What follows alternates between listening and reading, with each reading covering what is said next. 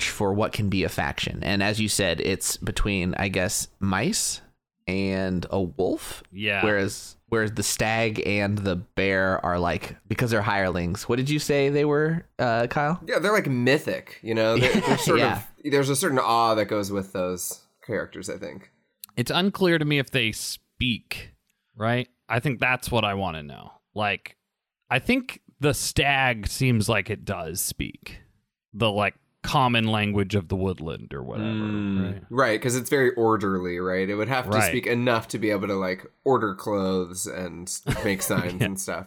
Yeah. Um, but the bear, on the other hand, definitely seems like it just kind of comes out of the woods, just like Yeah, it whacks has people on the head. it has a club, an item unique to a bear. It doesn't have any other items like like the vagabonds do. It's called the outcast, but it does have clothes. Does a bear need a club? It's a bear. Yeah, it's a little overkill, honestly. I honestly think the club is rather merciful compared to the sharp claws. well, yeah, exactly. But it, it gives him even further reach. I mean, he's a bear. He, he's going to overpower anybody. But now he can do it from another two feet away. Yeah. And he holds three clubs at a time like he's Babe Ruth. No. like he's on deck, you mean? Yeah. She's got a couple he's swinging around. He's just doing some strength training. I mean, I think that the wolf was maybe a bit of an oopsie in ter- in terms of like size, right? Because it's the the ranger is a wolf. right. Right. Um, Well, badgers can get pretty big, can't they? yeah, but I feel like a wolf is pretty huge. Not wolf size, but like, yeah. compared to the rest of the animals. So I think scale wise, that one is like maybe a bit of an oopsie, or maybe the rangers are really really small Vultures, those wingspans can get pretty ridiculous. Like That's a good buzzards point. and stuff. That's, That's true. a good point. this comes from our discussion of like what can be a faction in the woodland, right? Because insects, we think probably not. Yeah, I think I remember reading something in the RPG that you can have one as a pet, like a cricket or a grasshopper. So I think that's like kind of a, like a subclass within the universe. And I think like before Marauders came out, the idea was that the bear was like a dragon or like a Oh, a golem, right? Like it was like a big beast that was like uncivilized. Um, but now uh, It's a bear with a club. it's a bear with three clubs. Yeah, Still uncivilized if you think about it. sure. Yeah. he should be using swords. No, he's just hitting people with clubs and watching trash TV. Sounds like fun to hang out with, though, honestly. What have you two been up to in the root world? Oh, Jake, I'm so glad you asked.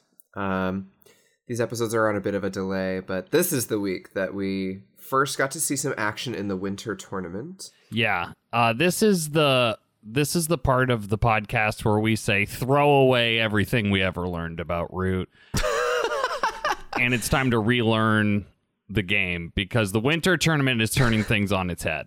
You can start listening to the podcast right now. Now, Start start it right now. now things are relevant. yeah, Yeah, if you did listen to all of our previous episodes, um, do us a quick favor. First, head over to uh, Apple Podcast, give us a five star review, and then in- immediately delete all of that information from your brain. Start from scratch. Yeah. This episode.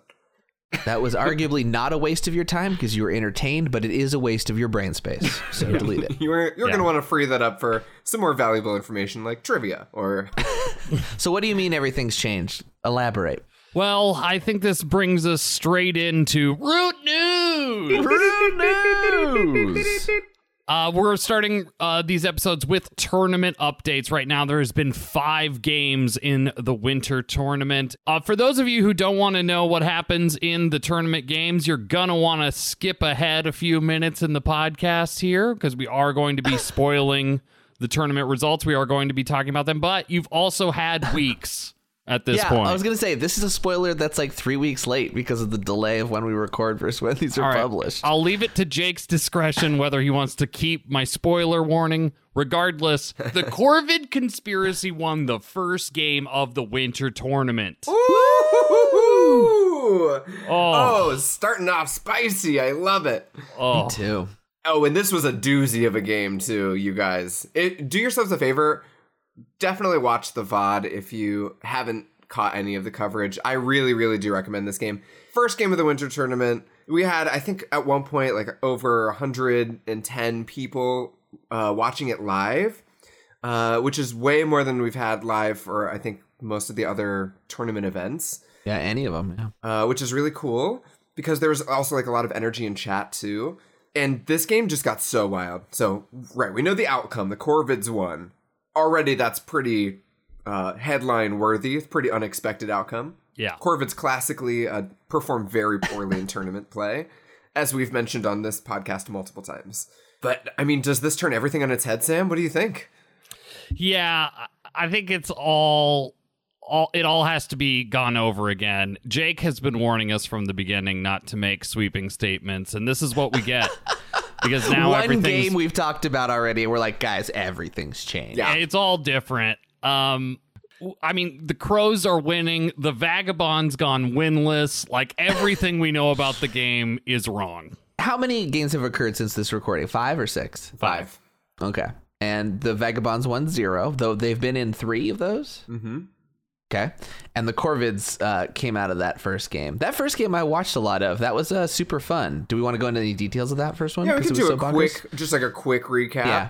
Uh, Even if you know about this, it's fun to remember it three weeks later because this was bananas at the time. this was pretty crazy at the time. Back in these days, this was crazy. Okay. I don't know if you remember. Oh, so this is kind of a fun detail for the winter tournament. I've been uh, basically like documenting all the games as they've happened over on uh, Woodland Warriors. Created like a little sub channel thing or thread to uh, where I just write up a report about like what happened at the games. So okay, here we go. Game one.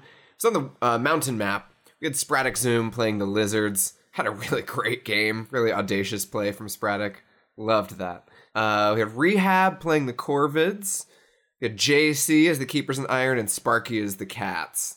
Uh, now, I feel like this game really was pretty different from anything we've ever seen before for a couple of reasons. One is the Lost City is now on the mountain map, and that had mm-hmm. an insane impact on the game. Sam, tell, tell, tell us a little bit. Like the, the Lost City replaced the tower in the past, and the tower used to give like a passive point if you ruled that clearing at the end of your turn. Now it's the Lost City, which serves as you know, whatever clearing suit you want it to be for a given purpose. It's like a wild clearing. Yeah, it, it says on the card it is all suits for all purposes. It's very interesting. We've kind of talked on the pod a little bit about it, about how uh, that means it's always a place where the lizards can do a conspiracy. Uh, in regards for the crows, they can always get an extra recruit. Well, they they'll always get at least four, um, assuming there's not the keep there.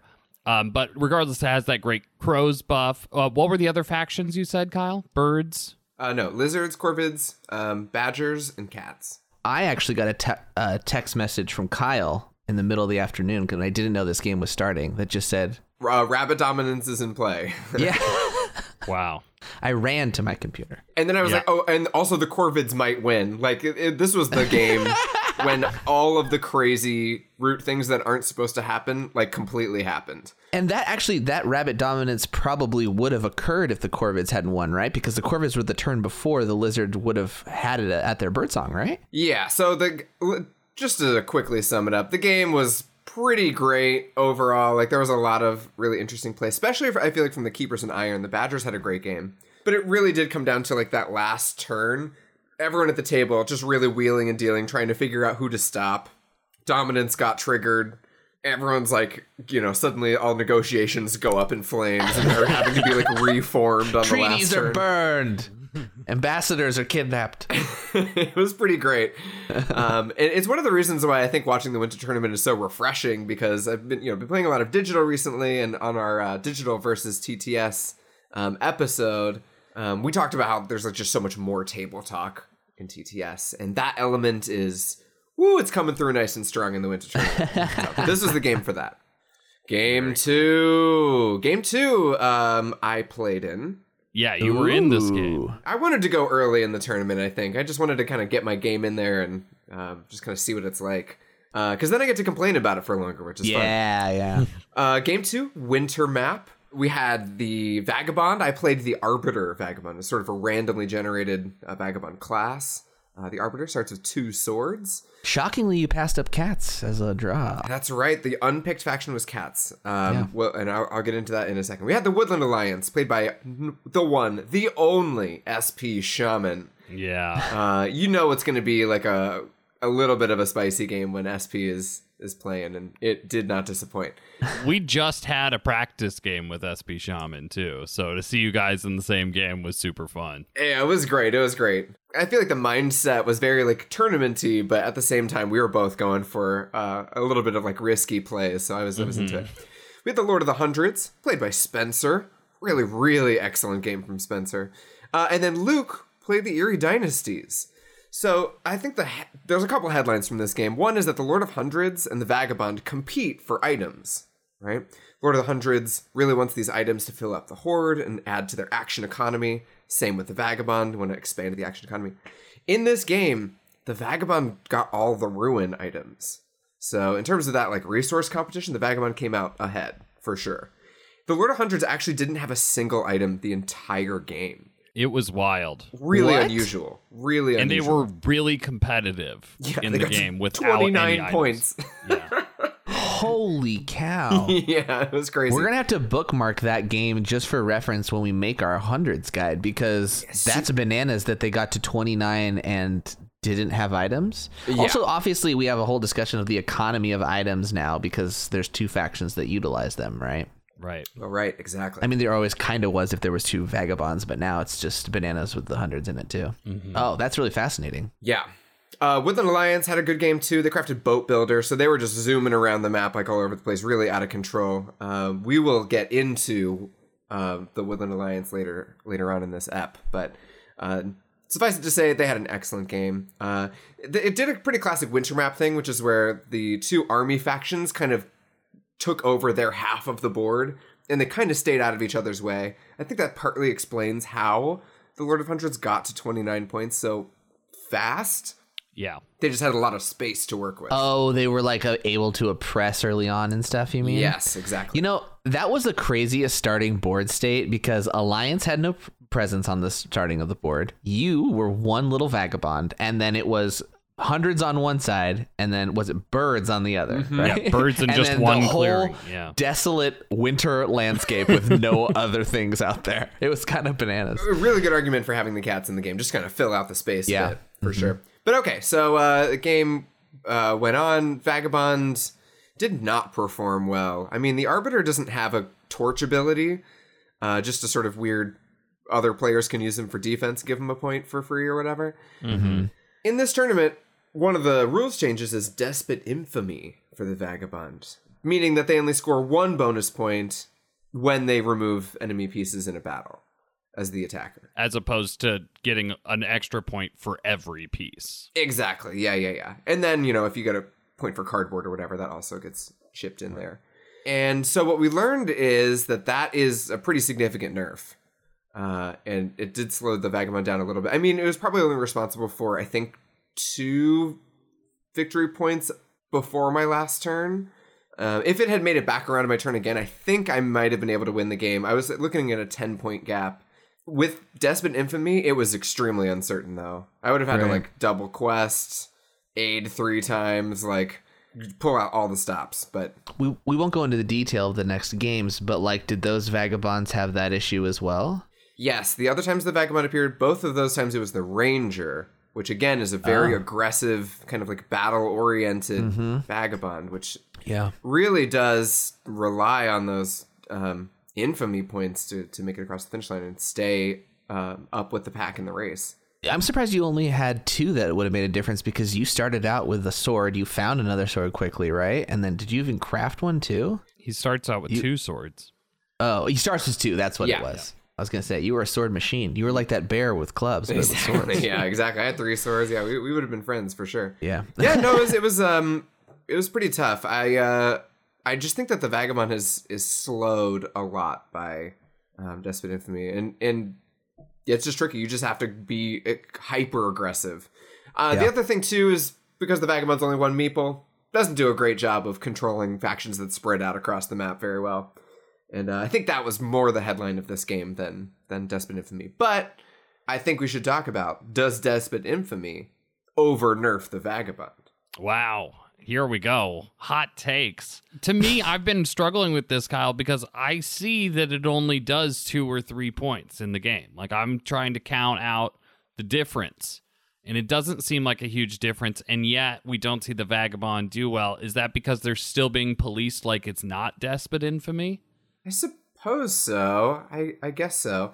I don't know. It's a little bit tricky. I also think that the, the Vagabond has to adopt a slightly different play style as well because they can't rely on the late game des- the late game regular infamy points. It means that they have to go for infamy way earlier if it's going to be a factor at all. And so actually we saw some of the the vagabond playstyles adapt as the weekend went on and they started battling earlier, grabbing points early in the game even if it didn't make any sense to like battle in those clearings. They were just like, "Well, I have to hit somebody." get some points. So like, and you were that point, uh, yeah. D- so were you bopped a lot? Did you feel like you were policed more than usual, or about the the correct amount? I feel like, especially in that game, when there's only so many options for people to attack. I mean, the Lord of the Hundreds can attack quite easily, but yeah. everybody else has to work for it. I think I was bopped less than I should have been. Yeah. Uh, well, but it still was plenty. Uh, so yeah, I would say that the Despot Infamy is a pretty significant nerf to the Vagabond. And yeah, we'll see if that holds true through the rest of the tournament. Yeah, it's going to be interesting to see how the meta kind of evolves to react to that in a way because we've yeah. seen the Vagabond be pretty uncompetitive, to be honest. Like I came in dead last, and yeah. I think that's like kind of shared across a lot of these games. Where the Vagabond is kind of competitive for a minute, and then they just totally plateau, and it's like never a threat again. So is that going to change how people police the vagabond? I'm not sure. I'm looking forward to finding out. I remember feeling like, oh, Kyle's in a great position with the vagabond at like 15 points, and it kind of felt like it's his game. And then everyone else took a turn, and then it stopped feeling like that. like I don't know what it was. Yeah, it, there's just like a plateau, a total yeah. plateau. Yeah. Uh, Luke, as the Eyrie Dynasties, pulled out a clutch win uh, just snuck a win out from the Lord of the Hundreds. It's pretty very awesome. nice. Game three on the autumn map had some really good players. Uh, ended up being won by Nico by uh, piloting the Eyrie Dynasties. Uh, we had actually the Corvids and Lizards in that game as well. Lizards being picked a lot in this tournament. You can tell that their uh, setup buff and ad set is kind of contributing to players feeling very comfortable playing Lizards. Yeah. But yes, Eyrie Dynasties won two in a row, and uh, game four on the autumn map. Here's a, a, Ranger Vagabond game. We had the Lizards again, the Underground Duchy, and the Eyrie Dynasties. I think the Duchy won this one. Yeah, Demonic as the Duchy won that one. Mm-hmm. And actually, in that one, the Vagabond kind of fell into a little bit of a king making position. Bit of an interesting kind of little twist at the end there. All right, and then in game five, uh, oh, actually, uh, fan of the pod, Sea Coyote won game five. Hey, yeah, Sea I was Coyote. voting for Sea Coyote from the. Yeah, I think Sea Coyote was Lord of Hundreds. Right? He was the Lord of the Hundreds. That's right. Yeah. yeah, playing on the autumn map again. All right, I guess they're calling it the summer map because it's the autumn map with randomized clearings. That's right. But yeah, uh, really good games all around. Love, uh, love when a game of Root is super competitive, but we're playing with members from our community who are super nice. Um, Good stuff. Yeah. Good stuff. Yeah. Can't wait to continue the, the tournament and keep you all informed about the state of the meta. Great outro, Kyle. That was flawless. thank you. Thank you. But is the Vagabond unplayable now? Yes. well, again, we need more than five games to make real determinations, but Kyle has made his. Yeah, planting he's pursing his lips and shaking his head. Yeah, Vag- Vagabond. We can to put all that salt away. We don't need it anymore. You're in the losers bracket now, so you got to play again. So if you get vag if you get vagabond as an option, are you avoiding them? I yeah, I'm just gonna flip the table in TTS. Oh, okay, cool. Great choice. this is where I'll insert a PSA of like, hey guys, even though you might feel frustrated during a board game, it's never an excuse to ruin either a physical space or a theoretical 3D one. Okay? so you leave that table intact. Yeah, that's probably fair. That's probably fair. No, I, am definitely um I'm calling my shot now. I'm picking Corvids. yeah. yeah, I definitely I don't want to be what uh, mine's in I think uh, like 10 days or something like that. And I don't want to be the first one to pick amongst a bunch of powerful things. I definitely love being the underdog and I don't want heat early on. And I feel like I'm just going to be the first one to draft and it's going to be like, "All right, I'm freaking birds." I mean, they're strong. They won two Hey, games. I, I'm gonna have fun being. I'm gonna have fun no matter what. I just I want to I want to play one of the unexpected ones. I want to flip the meta, yeah. not the table. I'm gonna keep my eye on the lizards. The lizards have been competitive in all of their games so far, so Mm-hmm. I'm uh I'm I'm riding the train of I think lizards are gonna have a nice game. Nice Lost. City makes it a different game. Yeah. Definitely. I think it's like And a them vastly different game. choosing their initial suited clearing and being able to draft their hand accordingly and getting starting acolytes is just like yeah they Yeah, starting acolytes has really helped. it's so it's so key Yeah. But we're not talking about the lizards today because we're returning to the versus guides and we've got some uh some little terrorists to talk about. yeah yeah we're talking about going against the woodland alliance so Ooh. everybody pour yourself a stiff drink hug your loved ones because we're about to talk about what i consider to be the most irritating and frustrating opponent in all of root Really? yeah You think they're the most irritating? a hundred percent Man, that makes me want to play them more. Yeah. Well, we're playing a game uh, on digital right now where Jake's in a terrible spot with the with the lines. I think we've mentioned that because this game lasts a couple weeks. I think I mentioned it on a previous episode. okay, maybe. You I really shot myself in the foot, and it's just been continually shooting that same foot over and over. but it's nice now. You've got like such a good hole in your foot that now it doesn't hurt to shoot it. It's just no, going it's right all through. it's painless now. just a painless doom. Yeah. So uh, the reason why I think they're so irritating is they take your cards. Absolutely. They blow up your clearings, Mm-hmm. and then they score an ungodly amount of points all in one big swing turn. And they do it all while like trying to feel superior to you because they've read Bakunin or something. I'm like, I'm not even down. I don't even know what Yeah, you're yelling Sorry, about bro. anymore. Uh, Look, put down the Molotov cocktail. We can talk about this. We could talk about it while the woodland burns. oh, uh, sir, your your beret is on fire. Uh, My base, no! So I think like in order to come out the best at a game against the Woodland Alliance, you're gonna need to have patience. You're gonna have to be disciplined, and hopefully make them the other player's problem. yeah, we'll definitely talk about this. This is a. Um, I'm just gonna throw the name out there right away that I came up with today for this, which is uh, swatting the badminton birdie. You're just gonna take an annoying faction and just try and like lob it back over into your make it your opponent's problem. yeah. All right. good. So, uh, yeah, I mean, the main thing with the Woodland Alliance is they start slow and invisible, and then they come out of nowhere and just explode all over the map and game over. Right? They- Yeah. Yeah. That's it. So yeah, yeah, it's it's a faction that you just need to deal with kind of early on and force them through like positioning basically into an unfavorable area. You have to have some real specific like Woodland Alliance goggles on to figure out like what's good for them. Uh, we're going to talk about that today. so when you say like this whole bat the birdie to the other side, we're talking to badminton birdie, but we're talking the birdie is this faction, right? And today's faction is the Woodland Alliance. And so are you saying like don't let their sympathy be in your realm, let it be in your opponent's realm? How do you how do you direct that, I guess? Yeah, that's a that's well, I, we'll we'll get into this a little bit later, but yeah, that is a strategic option, I guess, early in the game before they have a secure base. Right. Uh, when it's just you know pamphlets and uh, speeches, you know you can just like burn it down and you know, rip up their little yeah. pages. And It's just one printing press. You can take care of it. yeah, exactly, exactly. Uh, all right, Sam. So uh, g- give us an overview here. What's the threat level for the Woodland Alliance? It's time for threat level. Wow, that was horrible. I'm gonna say the Woodland Alliance is threat level orange, Ooh. or as me and my l- wife like to say, orange. Um. Are you guys okay? Yeah. Yeah. Okay. We, we keep We never getting recovered hit. from the car accident. yeah. Uh, I always say like orange juice. I say orange and Oh. every other thing, but when it's next to juice, I always say orange juice. orange juice. Yeah, orange it kind of sounds like you're saying ouch, but you're kind of like messing it up. Ouch. um. So Orange. uh, on on the scale, we got green, yellow, orange, and red. Right. and I I think we're here at orange because although they can potentially, you know, blow up our clearings and, you know, score 12 points in a turn, the alliance is orange because there are many ways to challenge their grip on the game.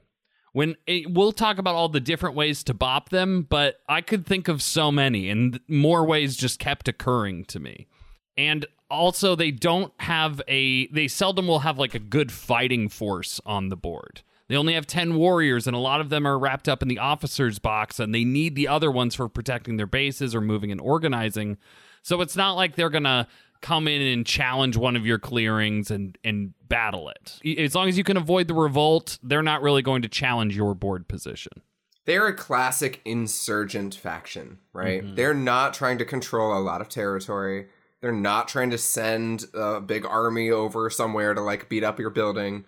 They're they work a little more subtly than that. They're a little more indirect, I guess, is a good way to put it. They are like the quintessential insurgent faction, not only because they were like the first one in the base game, and more so than a whole faction because the Vagabond's such a special case, but like also just how they operate, like physically. like yeah. they're insurgents. That's all yeah. they do is they spread sympathy and then appear. Yeah. thematically it works really well. Also the fact yeah. that all their actions take place in evening, like yeah, it thematically is working really great and it seems like their engine is really like dependent and thrives on the interaction of the other factions. Mm, mm-hmm. Like hundred percent. And and like this faction really uh, sings the song that is the original design of Root. That is like when left in a power vacuum, these rebels will revolt. Yes. Yeah. Right. And that's how they that's how they used to operate was like wait for the cats and the birds to destroy themselves or usher it in a little bit yourself. Right. And then go. And that's how they win. Yep. But now it's a lot more complex, right? Yeah, there's definitely other other factions and other factors. Also the lizards, you know, there's like a whole like meal for them called the lizards where they can just spread sympathy into those clearings and then blow them up while the lizards just sit there and like, hmm, well, have you considered joining the cult? No. Oh, you blew everything up. Oh, okay. Well, I'm not even an acolyte now. yeah, that hurts. Yeah. Uh, so, how do we feel about threat level orange? You guys agree?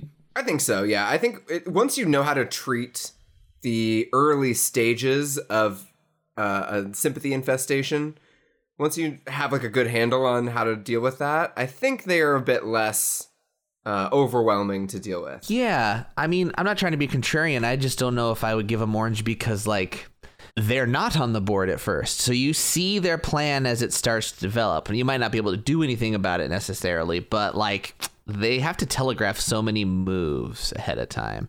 When let's see, when they mobilize, do they have to show the card? They don't have to, do they? It's secret information. So you don't always know their follower content. Yeah. You can start to kind of guess it based on outrage, but that's kind of their hidden nature is like the content of their followers. You can see how many, but you can't see what. In some ways, that is like one of the most important pieces of hidden information to keep in mind when you're dealing with the Woodland Alliance. You can kind of roughly calculate if they're going to have a big sympathy spreading turn, but you mm. will never ever know specifically what they're going to be capable of which yeah. which makes them a little scary to go against. I think the the fact that supporters are hidden information definitely ups the threat level in my opinion because you can't plan for everything. Yeah, they're also like I, I find them to be orange once they're at 15 points. I guess is where I really consider totally, issue yeah. because it's it's hard to stop them through a lot of methods, but battling certainly ain't one of them because of their uh, what is the name of their ability that lets them take the higher roll? Guerrilla War. Yeah. Oh, Guerrilla War. I thought it was just called obnoxious, but yeah, Guerrilla War.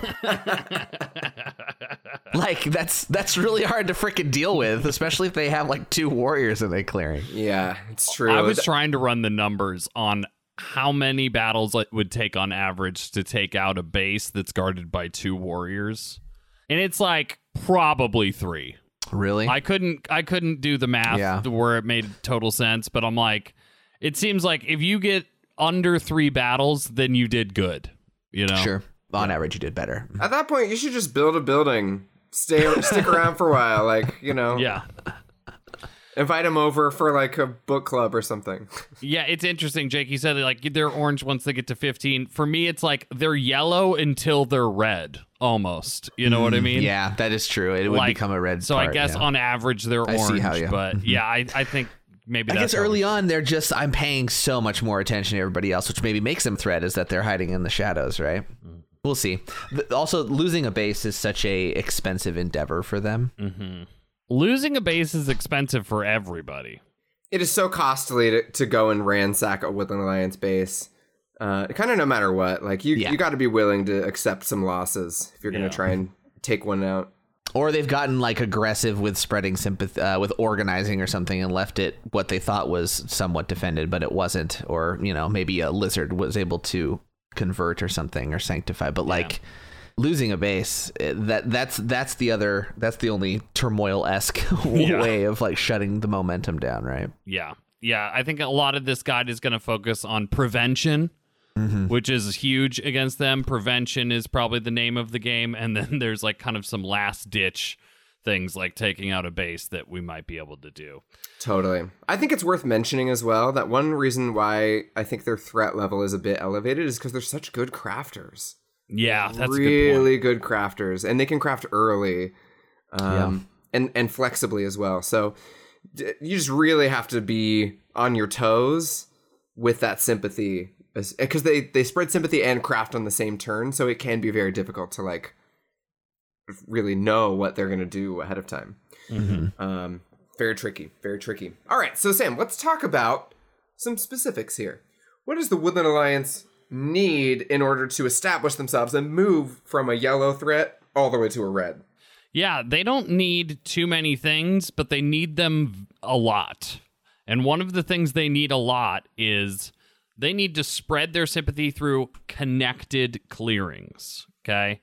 So spreading sympathy is their main engine, and they have to spread uh, to adjacent clearings. So having lots of connected paths in those clearings with sympathy is going to be very important for them.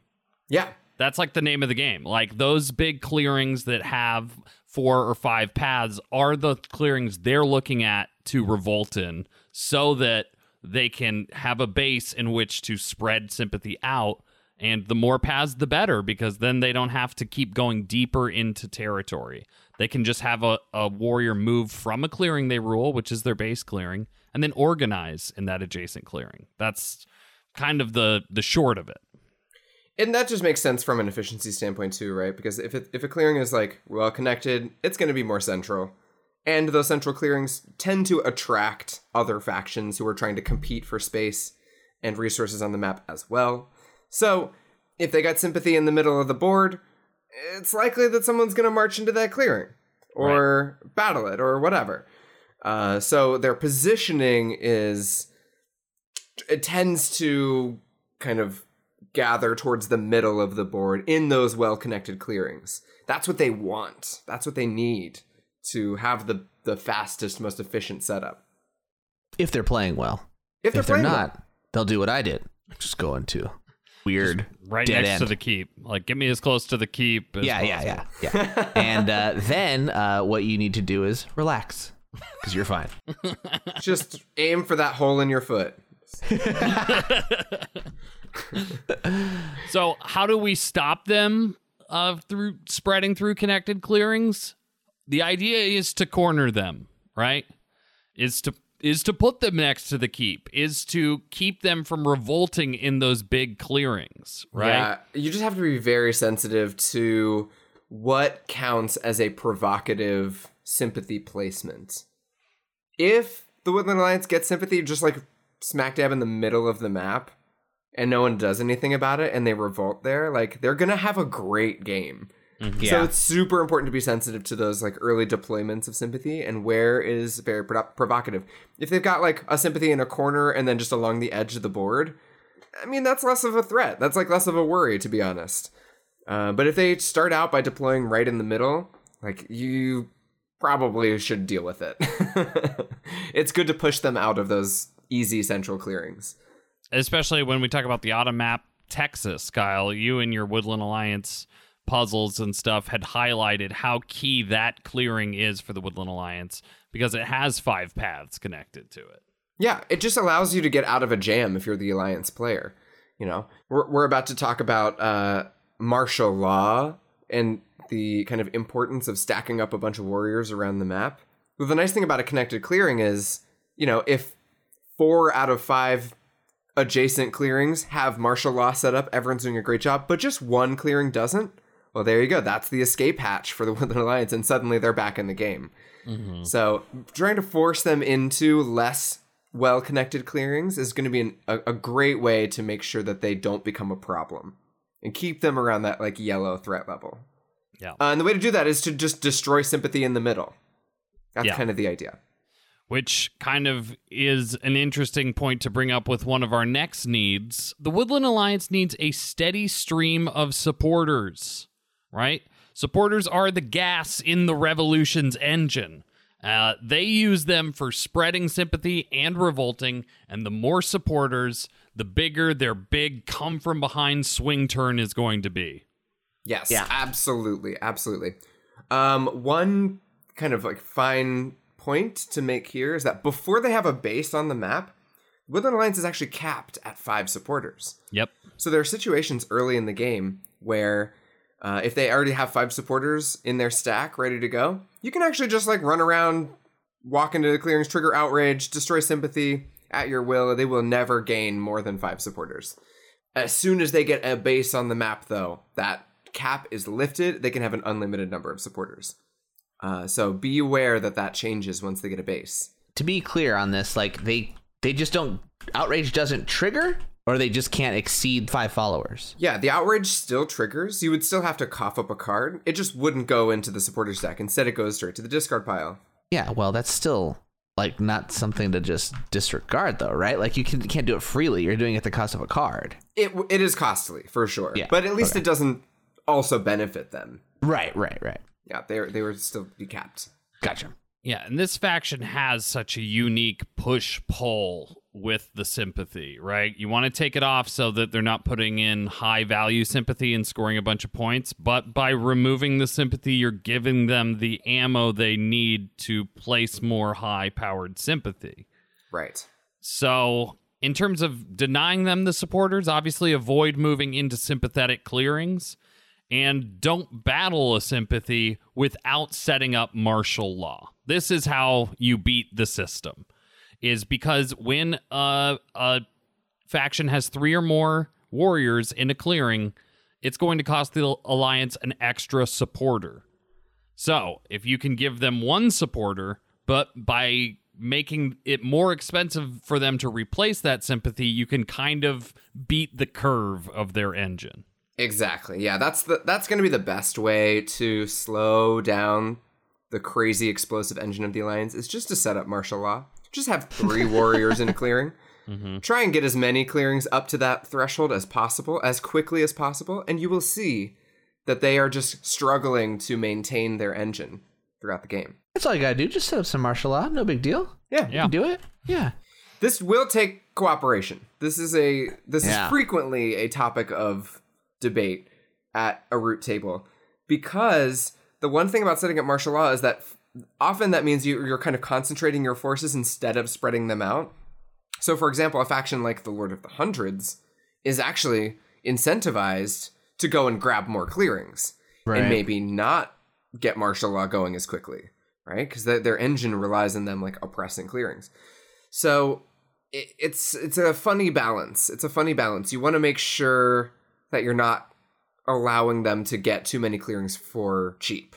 Well, the, the, the tough part about this is even with some cooperation, you can't cooperate together to make the the warrior count work because the rule is that it has to be three warriors from one player, right? That's yes. Correct. So if it's two and one, sympathy can still be spread there just as easily. Yep, exactly. Hmm. Yeah, it's it it is an interesting predicament to get in. Sometimes the cats player will have to use a march action to kind of create martial law in a clearing that feels inefficient or something yeah. like that. Early in the game, you will actually see this a bunch. But here's the thing about martial law early in the game is when it's the most effective at doing what we said in point number one, pushing them out to the sides. Yep. If you can set up an early martial law in the middle of the board, the Woodland Alliance is basically going to be forced to spread around the outskirts.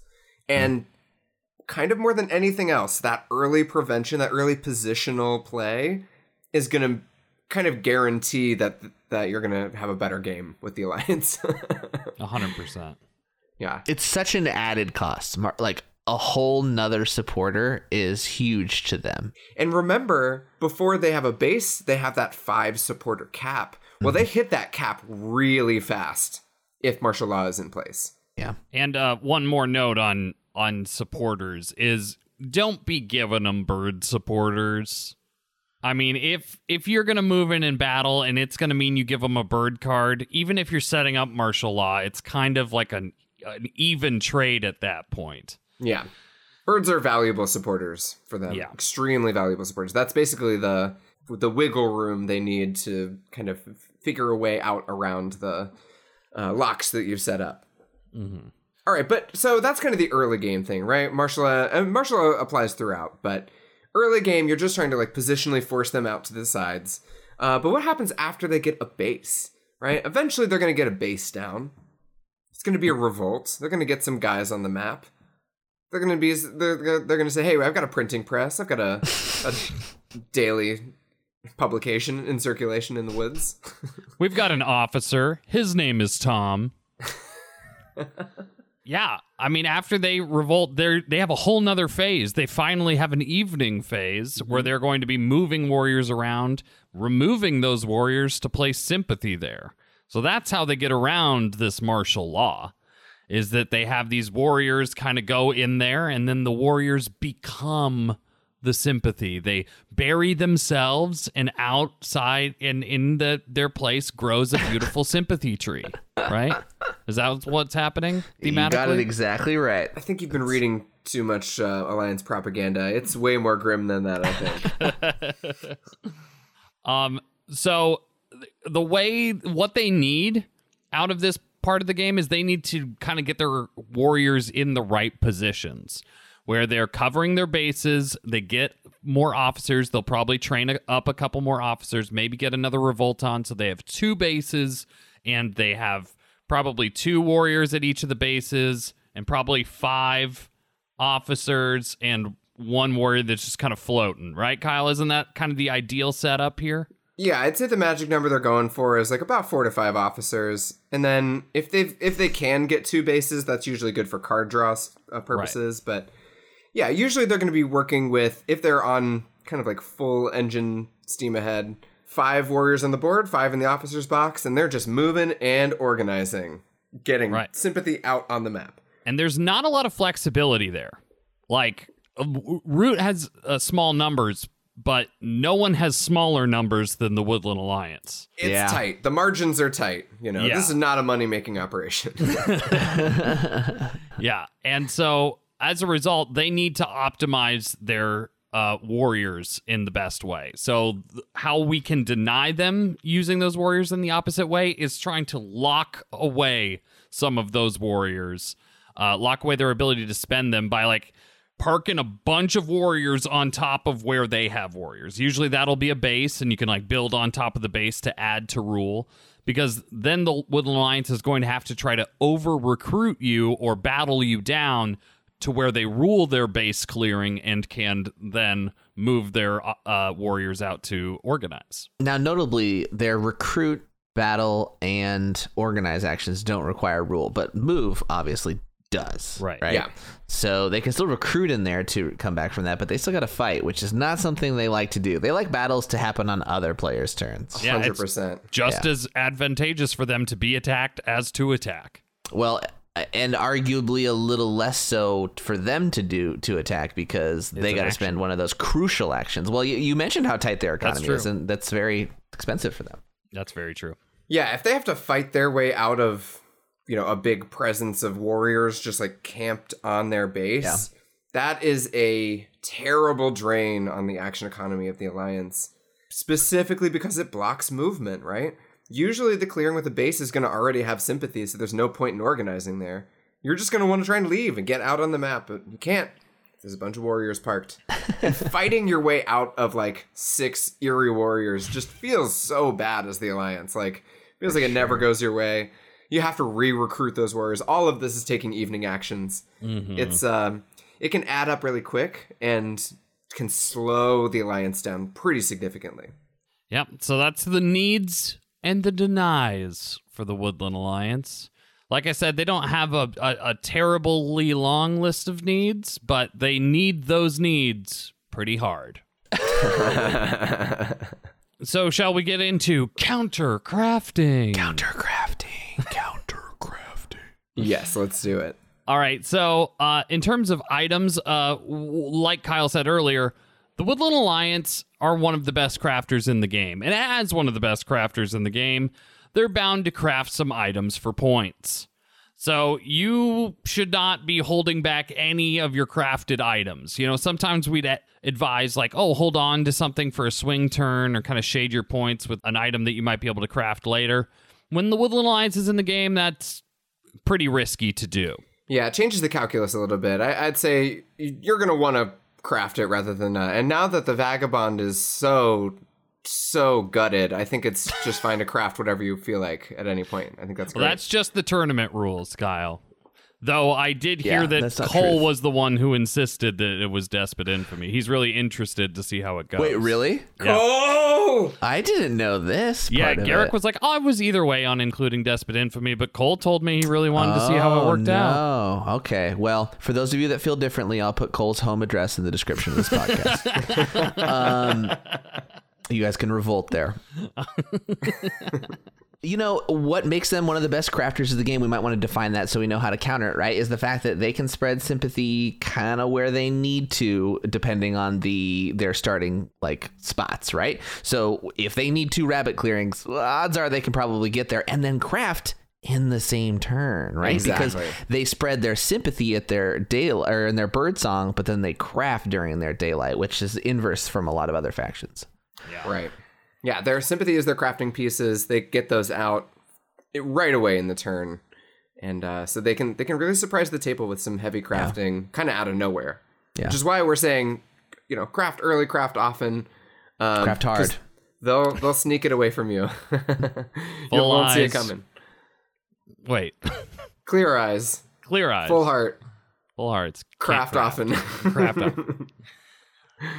Awesome. So that's the items is just don't hold back. Denying them the item points can be really big in the end because their swing round, although it'll be a lot of spread and sympathy, moving and organizing, usually comes with a couple big craft points as well. So anything we can do to curb that number is key. So let's talk about the crafted improvements that counter the Woodland Alliance. In the base deck, I couldn't come up with a lot, but there are two that are important. Uh, those are brutal tactics and armors. Brutal tactics, for those who are listening at home. In battle as attacker, may deal an extra hit, but defender scores one point. Mm. Okay, so this is just to overcome guerrilla war, right? And you know, those kind of it's tilted against you as the attacker, but this kind of can even the score a bit. I mean, you have a 25% chance of attacking and dealing no hits.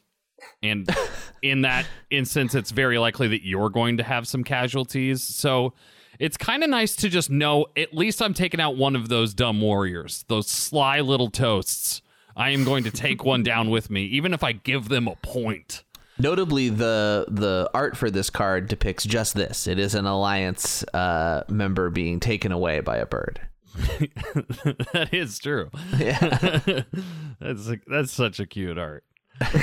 um, and then armorers is a similar idea. Armorers, for those who don't know, is in battle may discard this to ignore all rolled hits taken. So this is what you do: you go in there, you battle. And then when it doesn't go so well and you're going to take some casualties, you discard armorers to kind of give yourself another shot at full strength. I always undervalue this card for its crafting ability. I always use it as a bird card, forgetting that like you can really help your game with having a battle go opposite Yeah, yeah. by not losing things in a battle that's crucial and in its timing. And it's also so cheap. Like Yeah. I I need to craft it more for sure. I think it is one of my favorite cards in the base deck for sure. Yeah. Yeah. It's very strong. It's very strong. this is basically it from the base deck. The only other things that kind of counter the Woodland Alliance are like the favor cards because they can bop sympathy in multiple clearings. But to be honest, or they get supporters for all that. Yeah, they get supporters for the whole bit, so it's um, it can help them out a lot as well as hurt them. Um, taking out a base with a favor is actually a good idea most of the time because um, losing those they get officers to choose is quite painful. How it gets removed, though, right? They do, yeah. So they can remove it favorably, which is base first, Yeah. then sympathy. Just a reminder to everybody at home: you can choose the order in which you lose your cardboard. Always go base You first. don't actually have a choice. I believe we did say it was one of the 27 commandments of Root That's is true. That's true. Yeah. Well, if you want to first, so- avoid root hell, always lose that base first. All right, so uh, yeah, I thought about Scouting Party, the card that makes you immune to ambush cards. It just, it just doesn't feel worth it. I think these are the only two cards that are really going to help you out against the Woodland Alliance specifically in the base deck. What about Codebreakers? Trying to just get a um, oh yeah, kind of a view of what their future supporter stack may look like. I mean, that's a little like yeah. nine thousand IQ, a little bit, but I would say like Yeah. if you can use Codebreakers just to see what kind of suit situation or what kind of like bird card situation they're working with, that can maybe help to inform. You know, if you have to pick a couple of clearings to do martial law, um, that can maybe help to inform which to focus on. So let's think about the Exiles and Partisans deck. I came up with a few for the Exiles and Partisans deck. The first one is Coffin Makers, always a good craft. Oh, is this a good card? Yeah, yeah. It turns Oh. out it's a really good one, Hmm. uh, and with the art, super great. but uh, this uh, allows you to lock up warriors from a faction, right? If you remove it on your turn, then the Woodland Alliance is not going to have a couple warriors on their turn. And like we said, they only have ten. They might have one to spare. If you have two Woodland Alliance warriors in Coffin Makers, their turn is going to be worse. And It just something will to note as well. There's some kind of combos at the end of a uh, you know successful Woodland Alliance play that involve organizing, which means they take a warrior off the map and return it to their supply, and then they re-recruit that warrior to help defend a base. So they'll often send a guy out on the map, they'll organize, and then they'll like re-recruit the same guy at the base. But if they are hitting their warrior cap and Coffin Makers is in play, every time they organize, that warrior is leaving the map and going straight to Coffin Makers. There's no way to get that guy back until it comes back to your turn. So locking away those Woodland Alliance warriors actually can really, really do a number on the Alliance in the end game. The next card I got here is a card that's going to be good against all factions, and we're going to talk about it in each one of these guides. It's False Orders. This one feels perfect. Like this is like get the base empty, get the sympathy alone, and do your worst. It's right? the Base Slayer! For those who don't know, False Orders is in Birdsong may discard this card to move half of an enemy's warriors rounded up from any clearing as if you were that player ignoring rule. So this is yeah, this is how we move a couple of those warriors out there to make the base just a little bit more vulnerable. But Sam, there are only two warriors there. Should I use this great card just to move one warrior? Absolutely. Probably. Probably. It helps a lot. It helps There's a lot. also like not the rare occurrence where there's just one warrior, and rounded up means all warriors in that case. Because if they get ambitious with an organized, then you, all you gotta do is disc, uh, is use false orders, and then suddenly it's a free base and sympathy. Yeah, that's yeah, that's the dream scenario for sure. That's just juicy cardboard. Yeah, it's not out of reach. It's very possible in that ga- in those games. this is another um, bash up the base card is partisans right uh, the extra hits are really going to make the difference partisans for those of you who you know you just hear these cards we say i want to tell you what it is. It goes like this. In battle and mouse clearings may deal one extra hit then discard all your cards except mice. And of course there's a uh, rabbit partisans and a fox partisans. So you just replace mouse with fox or rabbit. So yeah this is just a way to deal an extra hit and when we're going against the Woodland Alliance and we're barely scoring any hits because we're taking the lower die, that can really make the difference. Preach, Sam. This is one way to overcome guerrilla war. I love it. Partisans are also helpful too because when you're going up against just a base and a sympathy, no warriors, Sometimes you still get that zero roll because of Guerrilla War, and you only deal one undefended hit, and that can be just so depressing when the Alliance is like, oh, you don't have any more battles? Great. Well, I'm just going to lose the sympathy and keep my base, even though you did so much work to get it like isolated. Partisans just kind of guarantees that you're going to be okay. It's uh, it reminds me of brutal tactics, right? Just dealing an extra hit in a battle. Um, so yeah, just something to be aware of. Um, Partisans has a bit of a funny interaction with like sympathy, right? Because you're discarding all the cards that are not in the same suit. If you use Partisans to hit a warrior and a sympathy, for example, you would end up discarding all the cards, including bird cards, that are not in the same suit, and then handing over a card of the same suit to the Woodland Alliance. So you could really uh, vacate your entire hand if you're not careful. Wait, but the wouldn't that match the clearing? Yeah, yeah. The What I'm card you is, discard would match the clearing that you'd have to give it to it, right? yeah, partisans, you get to keep all the cards that are the Oh, same you get suit to as the keep- right, clearer. right, right, Yeah, right, but then sympathy would take one have of those cards in- away. I have it reversed. I Yeah, got it. yeah, yeah. So you got to be a little careful with the partisans if you're going to hit sympathy with it. Another great card to craft might be Murine Broker. This card's so good. It is so good. And let's explain why it's so good. It's because whenever another player crafts an item, you draw a card. Wow. Like we said, Woodland Alliance gonna craft. Uh, might as well hitch your wagon to their crafting machine Mm-hmm. and um, let those little little woodland critters help your card economy because they they are so good at taking cards away. You might as well get a card from them now and then. I was going to say this can just like offset the outrage, right? Like you can just get some cards that like you're going to have to give them anyway, you know, it might might work out. yeah, And then the last one is uh I think the the first true hate craft of these versus guides, which is Corvid planners. Oh, okay? There's only one Corvid planners. So if you craft it, they don't have it. That is why you would craft Corvid planners against the Woodland Alliance. It's a decent card anyway for any faction. You can move regardless of rule. That's great. But the Woodland Alliance it, with when they have it it's it's basically cheating. They just are a, a, a faction without a rule. yeah, they become hard to stop. Why? What, I mean, what is it about this? So, I mean, it, as we discussed earlier in their evening actions, only one of them requires rule, which is move, right? Mm-hmm. And Well- they're generally moving from a base that they probably are dominant in, right? Right. Sorry, This rule. one craft allows them to circumvent one of the main strategies of slowing down the Woodland Alliance once Mm-hmm. they have a base on the map, which is namely camping a bunch of warriors on top of them, forcing them to either super duper recruit or fight their way out tooth and claw. With Corvid planners crafted, the Alliance can just mosey on out of their base without a care in the world. They move like like Corvids, I guess, at that point. They can just run anywhere they want to and organize And put uh, their sympathy around, and which is also going to cause outrage as you try to reorganize and get back in there, right?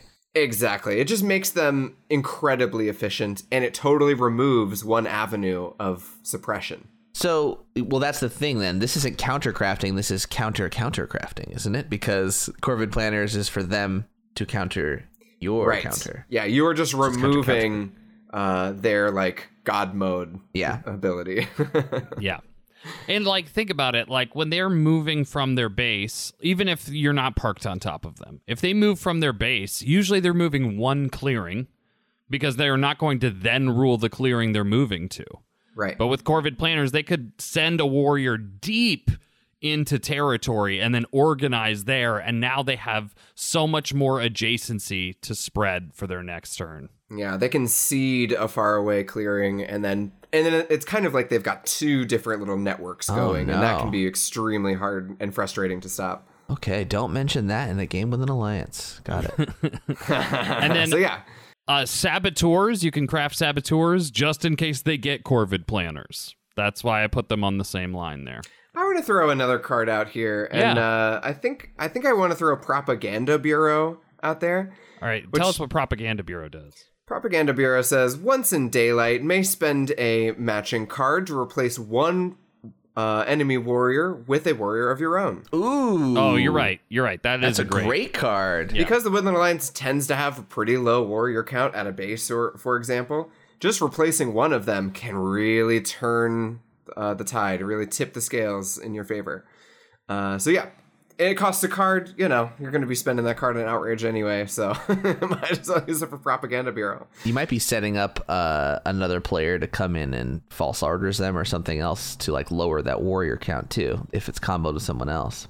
Yeah, this can be a really nice late game uh, desperation. Let's stop the alliance before they run the table Right. kind of kind of play. So, seeing how Alliance aren't great at ruling other clearings, I mean, I think we all agree that Rabbit Dominance is another great option, right? Yeah, yeah. Well, there's rabbits in the alliance. Why wouldn't they be good at rabbit? Right. They'd be even sympathetic to the idea, right?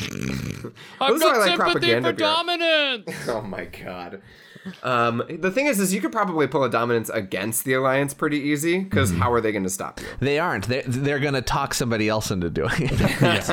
They're just going to try win. and craft their way across the finish line. Yeah, you going for dominance is the best thing that ever happened to the Woodland Alliance. Great. You don't care about points? We don't care about you. Let's do it. All right, Sam, I, I want to know how do I know if I've got a Woodland Alliance problem? Well, you might have a Woodland Alliance problem if they have two bases down and have four or more sympathetic clearings. oh, my goodness. Jeez. I mean, you said that, and I just cringed, Yeah. like visibly and audibly, and in my soul. yeah, you can start cleaning up the dishes and start going, getting ready to put the game away because the Alliance have got this one tied down. Yeah, I didn't even mention an amount of points, and both of you, uh, I just—it's like I showed you the film Poltergeist. Your your face has totally changed. I've just got a permanent grimace now. No, uh, when they get two bases and have more than four sympathetic clearings, I mean, it's just really hard to not cough up a bunch of supporters to them, kind of no matter what you do. And they're drawing a bunch of cards every turn. Eh, eh, They're going to be crafting all over the place. It's, I mean, that's a real infestation you got right there. There's no placement of those sympathies that's good for you either, right? Because if they're off by themselves where you won't trigger outrage, well, they're off by themselves and they can do what they want. Yeah, they are also they- adjacent to clearings and are ready. Right, exactly. They have that diversity. And then if they're in the midst of your stuff, well, it's Outrage City. So, Yeah. yeah. That could be that could be tough to come back from. You want to prevent that scenario if at all possible. But So what do we do? Do we cut the power in the building or like what how do we yeah, you say, "Hey, look, there's a book about Bakunin," and then you quickly just like take a bunch of bases off the map and put them back in the box. What if this podcast suddenly turned us into just suggestions for how to cheat? Yeah, that's the third round of guides. Is how this to is how to remove against- pieces without other players noticing. Yeah. Uh, I like I like to have my friend make a lot of phone calls to my friends, so they're always looking at their phones. Yeah, you always want an accomplice. Accomplice guides. Yeah. Complicated series of tiny mirrors. Let me tell you guys, you might have a Woodland Alliance problem if they have crafted Corvid planners, or t- to a lesser extent, if you're playing with the base deck, Cobbler. Ugh, yeah, Cobbler that's a huge is problem. at the start of evening they may take a move. Well, guess what? They move in the evening, so that's basically a whole nother evening action. It's like they have an additional officer, provided they use that officer for move. So uh, that's a good craft for them as well. If they have either of those crafted, you might have a Woodland Alliance problem. Yeah, you're gonna be you're gonna want to be on alert if you hear the words Corvid planners come out of the Woodland Alliance player's mouth. Um, just yeah, just like we mentioned, be aware that unlocks their kind of like god mode ability. They can just skitter around the woodland, spreading sympathy willy nilly. Skitter like critters. if the Woodland Alliance has 17 or more points and or has a fat stack of supporters, you might have a Yeah. Woodland Alliance problem. For sure. I mean, the Woodland Alliance is one of those factions that, like, when it hits a certain point threshold, you just are looking at them like every single turn, and you're like, are you just going to straight up win? Like, you are now at a point. I think 17 is a good threshold. I my personal threshold is 15 points. Yeah. Um, but yeah, 17 is definitely a safe threshold to to have as well. But like, when they hit that kind of mid teens, late teens kind of point scoring range, be aware they could just pop a win. It is not unheard of for the Woodland Knights to score 12 to 15 points in one turn. Like they can do it. Uh, you treat have them with caution. yeah, you have to be paying attention to what they are capable of at that point. You have to if they have that many points, you have to look at that supporter stack and be like, how fat is that stack? Is it fat? Because then we got a problem. How common is it for them to score 15 points? Because I've heard both of you reference some high numbers in a lot of these cases, and I think, I think I have a bias towards not being as scared uh, in the teens of other factions. I tend to get more scared in the 20s, but I know you guys have played a lot more than me, and I'm just wondering if the outliers are sticking in your head more. So, is it really common to see a lot of double-digit plays in these cases? I would say, well, first of all, it kind of it kind of depends on the crafting situation Yeah, a little bit. Um, if there's a bunch of items just like up for grabs still, that's I'm I'm like really really more worried if those are yeah. The potential's up, right? Especially if their crafting pieces are out, which they always are because they're sympathy. and to a lesser extent kind of their board position as well. Like if they've Mm-hmm. got a central base and they're you know like at 17 points.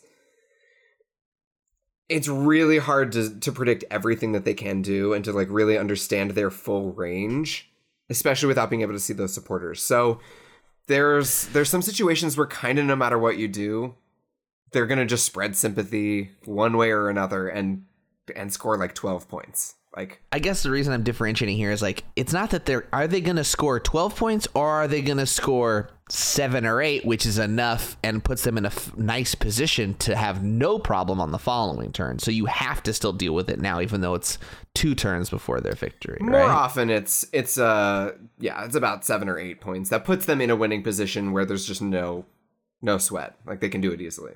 Yeah, I just don't want people to be like, "Oh, I don't have to worry about them at their because they're at 15 because they can't get 15 more points." It's like, no, worry about them at because they're at 15 because they could get eight more points, and that puts them in a great spot on their next turn. Yeah, that's Yeah. true. But I yeah, Okay. I've I've seen it. I think I think when you do the things like setting up martial law and clearings and really limiting their hold on, my wife's getting some chips. What flavor? Tortilla. All and right, they were in um, the office, right? Yeah, we're in the office. Yeah, I I left the chips in the office like As you do. You know? No, I get it. That's that's the whole family's supply of chips I was hoarding. uh, so what was I saying? Uh, your wife was starving. Yeah, yeah, something about my wife being malnourished. You were talking. We're talking about 15 points. We're talking about the end game. We're talking about alliance scoring. I think it's I think Jake I used to see the 12 point swings a lot more often but when you do the things like setting up martial law or uh kind of camping on their bases or whatever that limits their big point swing potential. Does it? Martial law's not stopping organize because organize is what they're point swinging with, probably, right? Right, but it is preventing multiple sympathy spreads. Sure. I guess it's yeah. It's preventing the combo. Right. Because Okay. that's what happens. They spread at the beginning and at the end of their turn. And that's why you can get these big things. And they craft in the middle. So it could be just like a whole thing. Yeah, so this may be like a cautionary um, bit of advice, just like if the alliance is in that kind of magic range, be aware if you're going to spread yourself real thin, like you better win. I think 'Cause- Jake might be right though. We might have like an old person idea of root, Kyle. we might be like, I remember when the Alliance used to score 12 points and the Vagabond was the best faction. And now everything's different. I'm not sure how much has changed so much as like I think you tend to remember those moments and those stick out to you, whereas they're not. Uh, they are outliers on the on the scale, right? Yeah, they can do it, but it doesn't happen frequently in high level play as much. Right. Um, also, different maps can can really inhibit the growth of the Woodland Alliance as well. So those like really insane double digit plays are much less likely on like winter map, for example. Yeah, I I almost cynically put in on this next section of how to check the Woodland Alliance. It's play on the mountain map, um, but I decided not to include it. Uh, the last thing uh, you might have a problem if you if the Woodland Alliance, where you might have a problem if if the army factions at the table have exhausted themselves fighting each other, like we talked about earlier in the episode. The Woodland Alliance is the power vacuum thriving insurgent faction. A hundred percent. In fact, I think I see Woodland Alliance wins in board states where the two army factions have like really clashed and left kind of a bunch of random buildings and like teeny tiny outcroppings of warriors littered around the map, but no martial law. Just the numbers aren't high enough, or they've concentrated their forces too much We've got a couple really, really solid clearings, and then everything else is under defended. Uh, in that type of environment, the Woodland Alliance will spread very, very easily. Like a virus. Like a virus. Um, I don't know what this like thing with my voice I'm doing today is, but it's fun. Let's talk about how to check the Woodland Alliance, how to take these terrorists down a peg, all right? Martial law is our friend. We've been talking about it all episode. Probably the most effective and easiest way of dealing with the toast is to set up martial law in every clearing you can. Yeah, you don't have to fight. You don't have to do anything. You just gotta exist with three warriors. That's Yeah. it. It's just a passive way to like completely sandbag somebody else's engine. It's fantastic. Just you Yeah. should do it.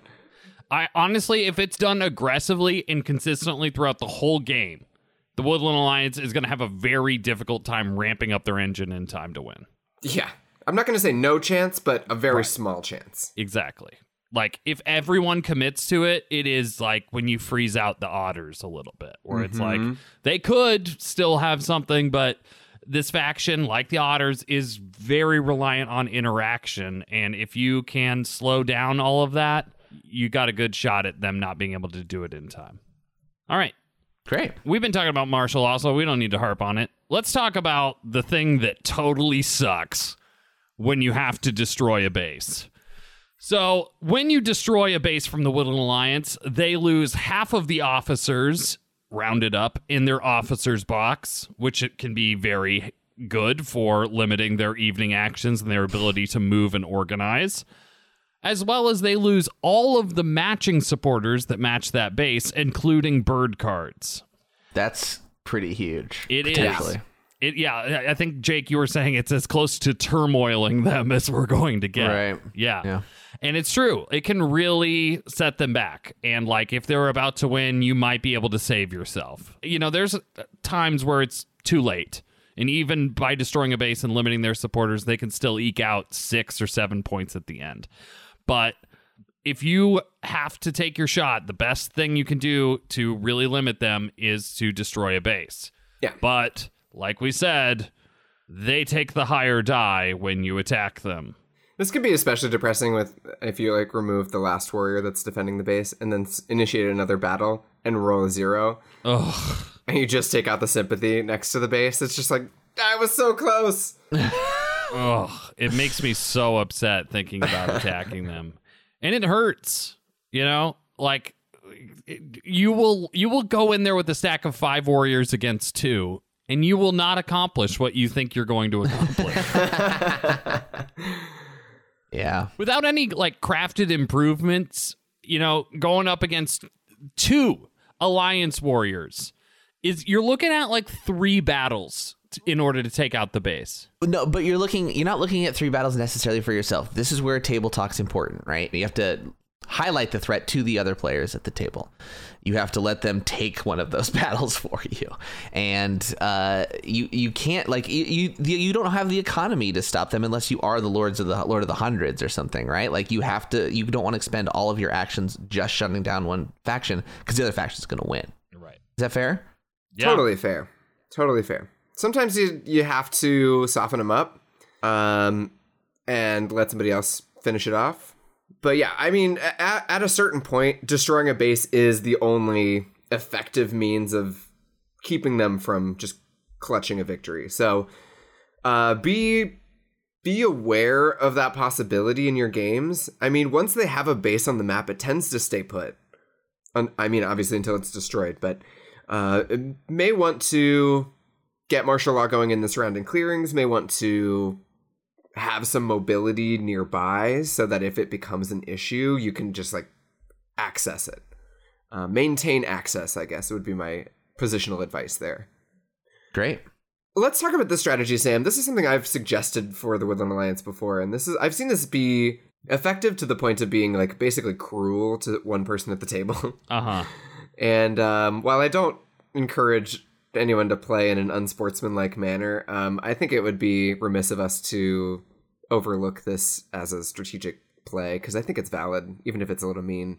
Yeah, Um, I, I debated not including it, and then I thought, no, you know what? This happens enough in games where we should be defining it and talking about it.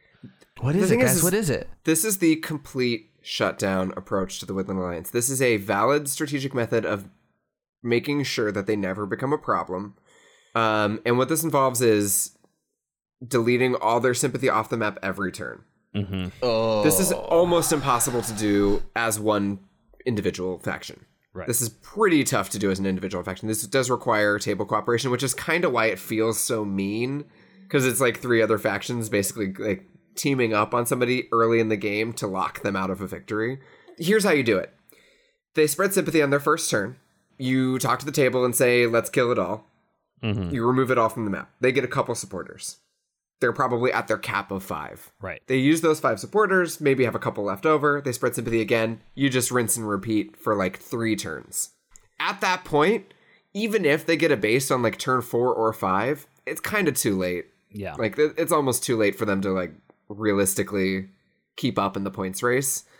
They kind of can depending on some crafting stuff. I've seen I've seen that happen before where like you think you've shut them down and you really haven't. Um but this is a way to do it. I I will say though this tends to have the effect of causing one faction to do the homework and kill all the sympathy for like what, like one or two points a turn, spending right. their valuable actions, while leaving one or possibly two other factions to simply develop for free. Keep all their cards, not pay any outrage, uh, just you know expand out on the map without being slowed down at all.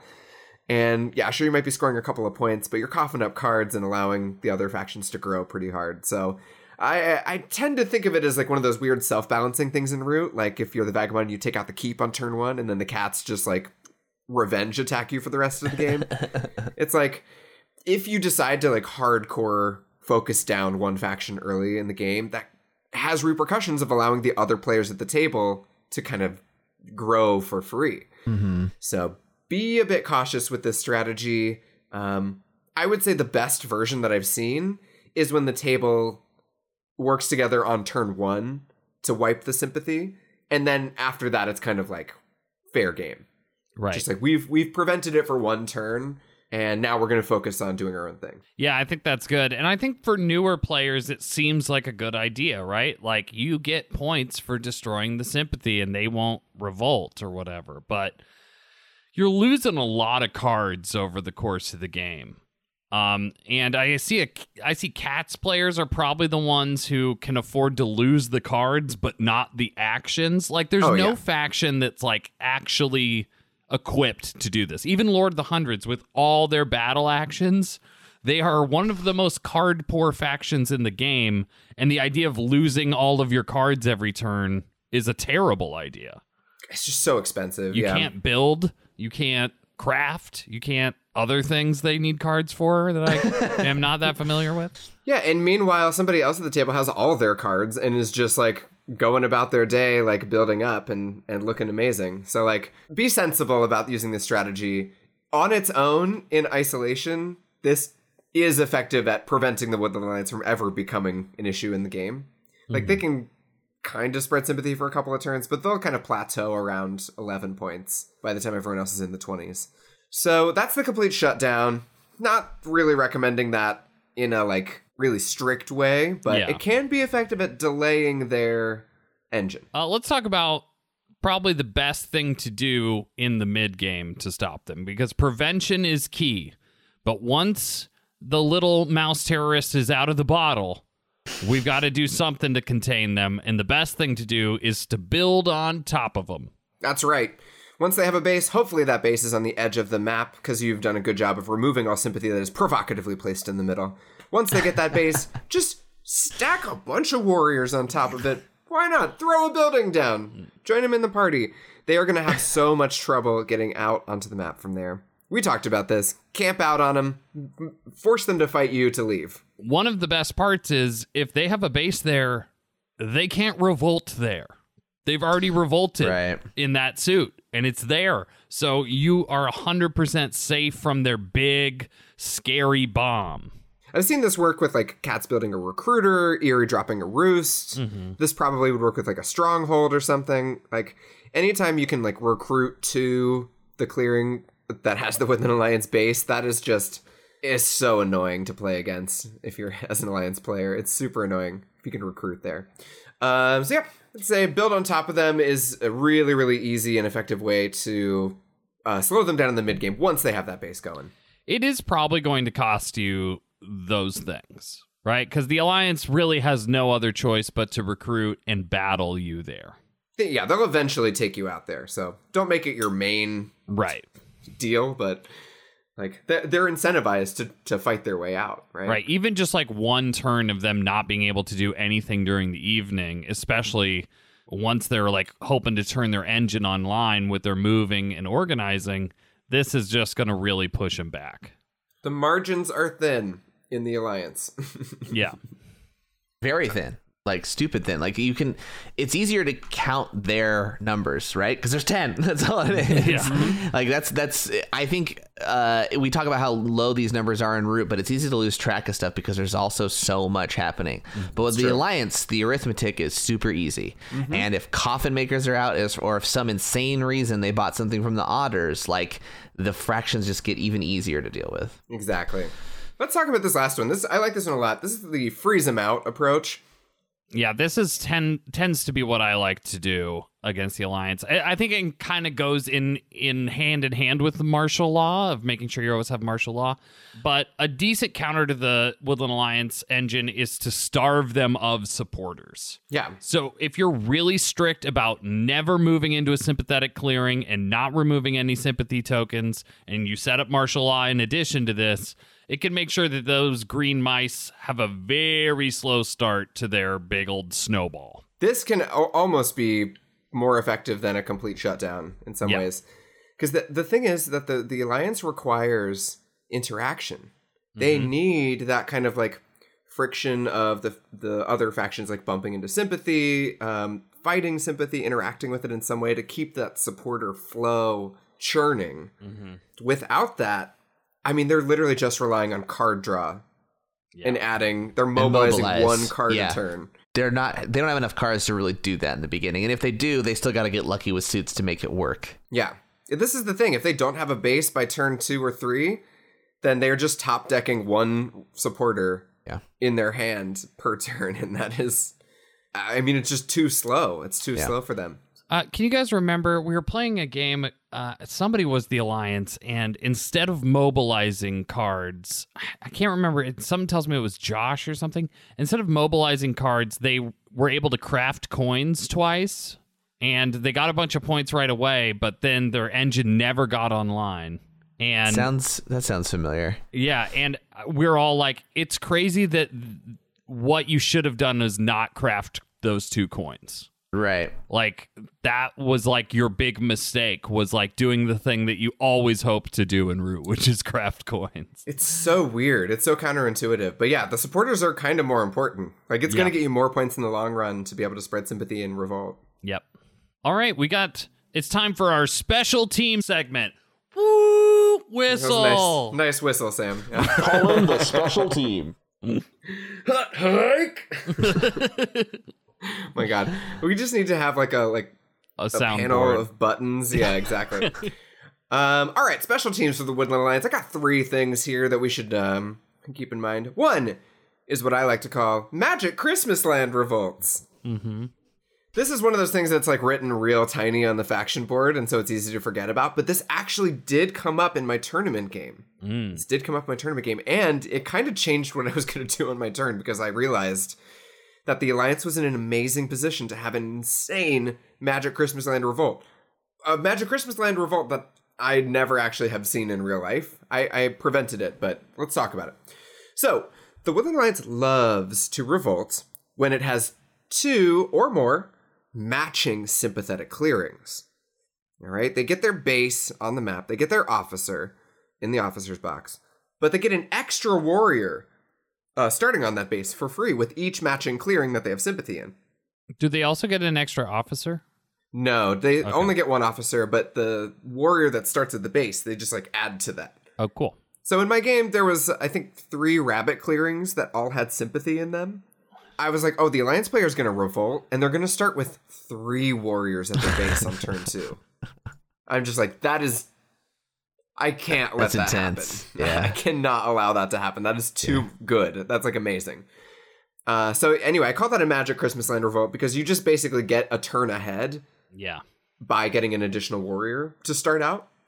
Um, it means you can potentially move and organize on your first turn with a base, which is quite rare. Yeah, because uh, usually that first turn is them like training and recruiting to make sure that that base stays defended. They recruit twice usually or something to be able to hold it. But yeah, if they already have the warriors at the base, what stops them from moving and organizing this turn instead of next turn? Yeah, so basically they can get. I, I said I have here that they can get a full turn ahead of the table. I mean, it's probably not a full turn, but they get a jump start on their engine that is r- super valuable. Like that tempo is incredibly valuable early in the game. Uh, so the solution there is to just pay attention. If they got a bunch of matching sympathy, uh, you're gonna want to squash that. You're gonna want to squash that. I'm so glad we didn't see it in my game. I would have been super depressed if I had overlooked the potential Magic Christmas Land revolt there. I think uh, SP Shaman, who played the Alliance, had actually kind of An option? overlooked that that Yeah. option as well. But as on my turn, I was like, "Hey, wait a second! You've got three matching clearings with sympathy. This is going to be too nuts." Was one of those um, Lost City? Uh, no, we were on the winter map. Oh, that's right. Um, that's right. But the Lo- Alliance did craft boat builders on their first turn. And one of the sympathetic clearings was on the river. So I was like, oh, well, they're just going to spread everywhere right away. That's like too good. and starting on a largely empty map, I was like, this is all signs are pointing in the wrong direction if we allow this. uh, okay. Special teams number two. This is called Swatting the Badminton Birdie. I just made that name up. I think it's, you know, we'll see. But the, the basic idea here is uh, sometimes there's going to be sympathy on the map, and uh, some of it's going to be kind of in your part of the map, and some of it's going to be in your opponent's part of the map. And there's a little, like, kind of a petty trick that you can do here, which is just destroy a sympathy in your own area or walk into a sympathy kind of unnecessarily so that you can give the Woodland Alliance a supporter, Mhm. uh, basically in exchange for them revolting in your opponent's area. So if the Alliance has done a good job of spreading kind of centrally and they've got, you know, an iron in every fire, um, sometimes you'll see players kind of like chip away at the sympathy only to the extent that they put, make the problem happen somewhere else. This is kind of big brain to be able to pull this off, but like if you yeah, if you ensure that they can do what they need to because they they don't want to spend a turn not revolting. Right. Right. So they're going to take it where they can. They probably wanted to revolt where you were, for sure. You, It was juicy. It was juicy and they were going to get points and you were going to lose them. It was going to be awful. But if you force them to do it by giving them enough warriors or enough support enough supporters to do it in another place, thumbs up. I love that. yeah. Yeah, it can also happen where like let's say it's birds versus cats and they each have a, a clearing with sympathy in it and it's both rabbit. Then you can attack the rabbit one knowing you're giving your them a rabbit supporter to revolt in your opponent's rabbit Right. clearing. Yeah. Right? This works best when you can control like what suit you're giving to them. Yeah. um, and you give them something valuable on purpose. Um, I, I think this is less effective if you're just coughing up a bunch of bird cards because Uh, that that kind of is too flexible and uh, allows them to grow uh, kind of a lot. So be a bit careful with this strategy, but I, I do see this happen in games, so I wanted to call it out. Uh, this is a strategy that's pretty effective too because if you, the alliance is in somebody else's area, they are going to be the ones most likely having to put up with the outrage and the warriors moving around and trying to camp on that base. It's not going to be your problem as much. Okay. Yeah. Uh, Love it. Fine way to put pressure on your opponents. I love it. Swatting the badminton birdie. Swatting that bad bitten birdie. All right. Last special teams here. Jake, you mentioned it before, but that's Riverfolk funds. If the Right. Alliance player is crazy enough to spend their limited warrior supply on a, a Riverfolk service, say they're buying Corvid planners or something from the Riverfolk, what do you do if you're the river folk? You don't laugh too loud because that's going to give it away. If you start laughing maniacally, they're going to know something's wrong. They're going to know that they've got a problem.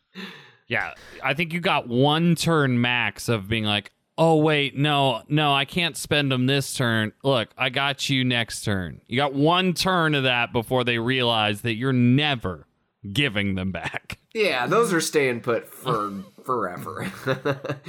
yeah, you you might get them back at the end of the game when the river folk is winning.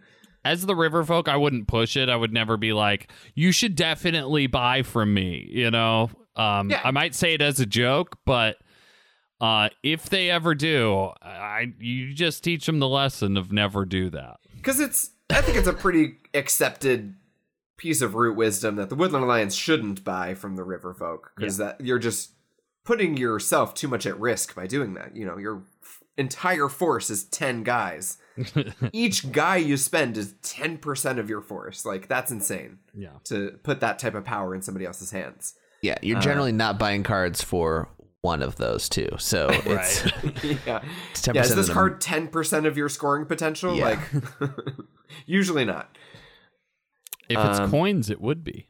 Yeah, but you're not going to spend one meeple for coins. You're going to spend two meeples for coins, and coins isn't 20% of your scoring potential. Anyway, it's fine. I think I think also if you are river folk, like you don't when we say you never will give it up, like again, board state's always important, right? It also is like if you're only holding on to one of them, like if they manage to buy a service for only one of them, you also aren't hamstringing them so much that you need to stop your game to like you holding on to that one guy isn't necessarily going to change everything.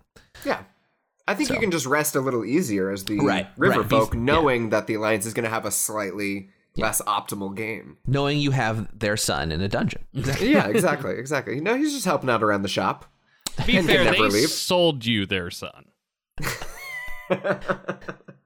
Yeah, For that's a coins. good point. Exchange their son for that bank. That's a good point. Yeah. All right. Well, in conclusion, Annoying.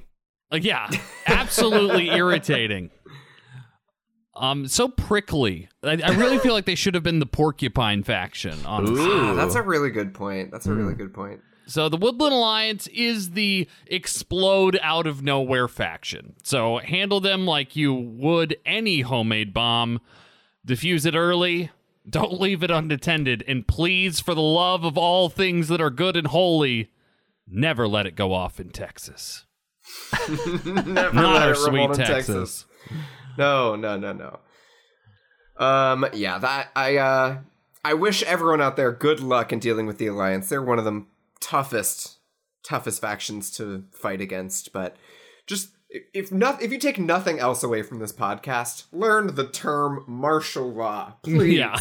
Please. I'm kind of surprised you guys regard them as so tough. Are you regarding them so tough from uh, the aspect of the average player or from yourselves? Because I feel like, again, they telegraph so much early on. You would think so. I mean, it, to be honest, it is easy to deal with the Alliance, except you're only one player. Right. And it yes. does take the, you know, one player dropping the ball a little bit is going to give them enough breathing room to like make a resurgence. Yeah. So it's that's why it's frustrating to play against them because it requires such a like balance at the table. Yeah, especially with Outrage as a game effect, right? Because mm-hmm. the, y- y- the other two factions blundering around, those bozos, they're giving the Alliance everything they need. They Yeah. didn't listen to this podcast like you did. well, sometimes you can't help it. I mean, another good example is in, in the tournament game that I played, the uh, the Eyrie player Yeah. got suit locked a little bit. Yeah. And they they didn't draw the right suit for move. And so they had to keep moving Yeah, bir- through birds- a birds got a sympathetic bird. clearing, and it just revved up the alliance. I mean, there wasn't anything they could really do about it. No, they don't want a turmoil and they don't mind powering the line. I mean, they do mind, but that's the price they'll pay. Yeah. Yeah, I mean, they, Yeah. they just kind of have to, you know. So it, it was one of those things where like we were all doing okay, but you know, one player who's having a slightly challenging decree moment is gonna like like let the lid come off of this thing. So that's why I say it's a little frustrating to play against, or a little bit annoying. Is like I'm eager to see a win of theirs in the tournament too. I think it's going to happen. actually me too. Yeah, it, players have done a good job so far of suppressing them, and and they don't function as well on the expansion maps. Uh, Yeah. But I still think they're a threat. I, Yeah. I think they're always contenders for sure. Yeah. Great. I, uh, one of the things we said at the beginning of this guide was you have to be disciplined. And I think that's the idea is like you have to set up martial law. You can't just go trouncing in these clearings. Like that is when you give them the power. If you can stay disciplined, yeah, then the Woodland Alliance isn't going to be so bad. And you can take that orange and put it down to a yellow. Are we going to go? Are we playing a game tonight? What are we doing tonight? Yeah, we are. Um, but first, I have a game that you guys are going to play.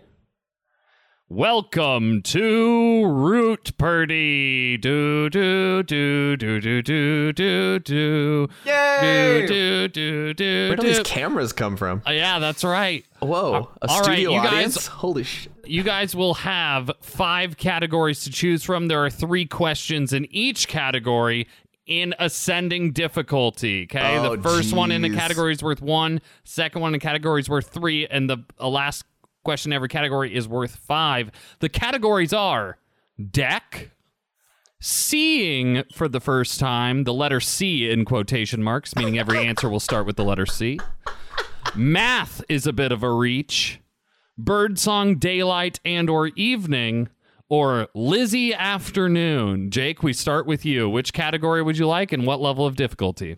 Hey friends, Future Jake here. The Ruperty trivia segment is available for patrons of the show.